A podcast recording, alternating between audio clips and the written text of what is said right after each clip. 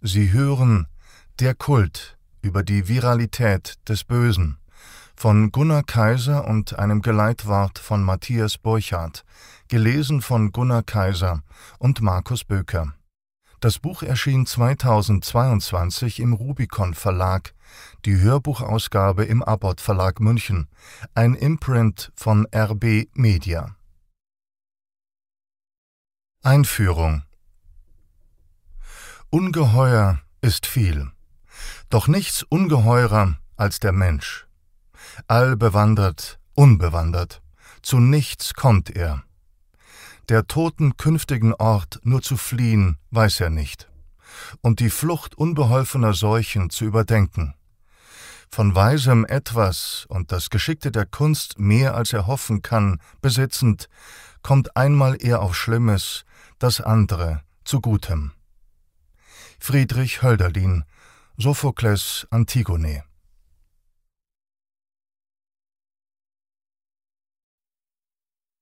Geleitwort von Matthias Burchardt Das ungeheure Denken Das Ungeheure trägt sich zu, vor unseren Augen. Benommen von Eindrücken und Nachrichten misstrauen wir noch unserer Wahrnehmung und zögern ein Urteil über das zu fällen, was bereits offenkundig ist. Es ereignet sich eine politische Transformation, eine kulturelle Zäsur, ein Zivilisationsbruch. Manches hat sich seit Jahren abgezeichnet, anderes kommt in seiner Wucht überraschend. Unsere Herkunft vermag uns keinen Halt mehr zu geben, und die Zukunft verheißt wenig Gutes. Wir fühlen uns ausgeliefert, wie Insassen, gefangen in einer Situation ohne einen Ausweg, welchen wir uns aus eigener Kraft bahnen könnten. Das Gemeinwesen und seine Instanzen haben jegliches Vertrauen verspielt. Medien, Wissenschaft, Politik, Verwaltung, Kirche, Gesundheits-, Rechts- und Bildungswesen, Kunst und Kultur erweisen sich zunehmend als dysfunktional. Und je hysterischer sie ihre Relevanz behaupten, desto offenkundiger wird, dass sie gescheitert sind gescheitert an ihren eigentlichen Zielen, gescheitert an der Aufgabe, das Ungeheure abzuwenden. Längst sind sie vom Ungeist befallen und wirken an dessen Verbreitung mit. Kulturelle Orientierung und Sinnangebote sind nicht mehr zu erwarten, nur noch leere Herrschaftsnarrative und repressive Maßnahmen. Doch Vorsicht! Was manche als Niedergang beklagen, gilt anderen als Fortschritt. Was den einen als Repression erscheint, ist für die anderen Solidarität.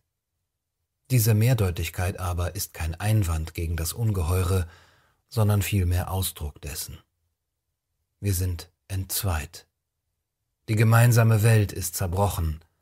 Für Hannah Arendt ist dies ein Symptom von Totalitarismus. Die totale Herrschaft überbietet in dieser Hinsicht sogar die Tyrannei, welche die Menschen nur voneinander isoliert, sie aber nicht in die Verlassenheit stürzt. Nur wo diese gemeinsame Welt völlig zerstört und eine in sich völlig unzusammenhängende Gesellschaftsmasse entstanden ist, deren heterogene Gleichförmigkeit aus nicht nur isolierten, sondern auf sich selbst und nichts sonst zurückgeworfenen Individuen besteht, kann die totale Herrschaft ihre volle Macht ausüben, sich ungehindert durchsetzen. Hannah Arendt Elemente und Ursprünge totaler Herrschaft. Die Mentalität des Massenindividuums aber ist die Ergebenheit.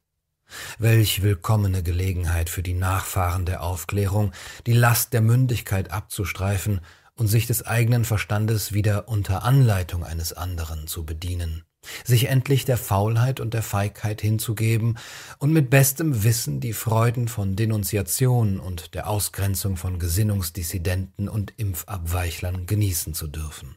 Bis zu deren symbolischer oder tatsächlicher Annihilation ist es dann wohl nur noch ein kleiner Schritt. Was aber vermag die Hoffnung zu nähren, dass dieser Schritt ausbleiben wird, wenn mit der Ethik und der Wissenschaft ausgerechnet die Instanzen der sittlichen Maßstäbe und der Erkenntnis nicht nur keinen Widerstand leisten, sondern sich sogar als Geburtshelfer einer zivilisatorischen Enthemmung andienen. In Anbetracht der selbstverantworteten Impfzurückhaltung eines nicht unerheblichen Teils der Bevölkerung empfiehlt die Vorsitzende des Deutschen Ethikrates, Alena Buix, wörtlich aber hoffentlich nicht buchstäblich, aus allen Rohren zu schießen. Es fällt einem wie Schuppen von den Augen, es raubt einem den Atem, es verschlägt einem die Sprache. Es, das Ungeheure. Gerade weil es so gewaltig ist, kann es in aller Offenheit geschehen. Wir halten es für unvorstellbar, eben weil es wirklich ist. Wir halten die Cassandra-Rufe für überzogen, weil wir irrigerweise glauben, dass die Wirklichkeit unserer Akzeptanz oder Zustimmung bedürfte, um Macht über uns zu gewinnen. Selbst in kritischen Kreisen ist es mitunter verpönt, das Ungeheure zu benennen, weil die vermeintliche Macht der Gedanken diesem erst Realität verleihe. Vielleicht ist es verfrüht, die sprichwörtliche Flinte ins Korn zu werfen, Ohnmachtsgefühle und Resignation sind legitim, aber keine gute Grundlage für ein hinnehmbares Leben. Hoffnung darf meines Erachtens aber nicht aus einer Beschönigung der Lage, sondern nur aus realistischen Handlungsalternativen erwachsen. Dazu gehören eine ehrliche Lageanalyse und der Versuch einer Aufarbeitung, wie wir in diese Situation geraten sind.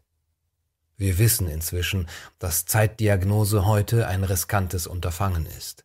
Zum einen kann man sich mangels Distanz in seinen Einschätzungen irren, und zum anderen kann man, gerade weil man den wunden Punkt getroffen hat, zum Gegenstand von sozialer Ausgrenzung und Verachtung werden. Es ist also ein theoretisches und existenzielles Wagnis, sich heute philosophierend zu Wort zu melden, insbesondere wenn die Diagnose zutreffen sollte, dass der Totalitarismus seine Bindekraft für die Massen aus einer kultischen Verfassung bezieht. Ketzer und Heretiker sind ein Dorn im Auge der Orthodoxie, ihnen drohen die Inquisition und der Scheiterhaufen.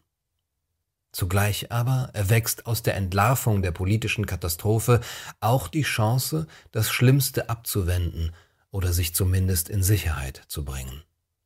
Die Aufgabe der Philosophie besteht dann in der Klärung von Kategorien, damit die Rückzugsorte oder Aufbrüche nicht ihrerseits die Saat des Ungeheuren in sich tragen, sondern die Grundlage für ein menschliches Leben im besten Sinne bilden.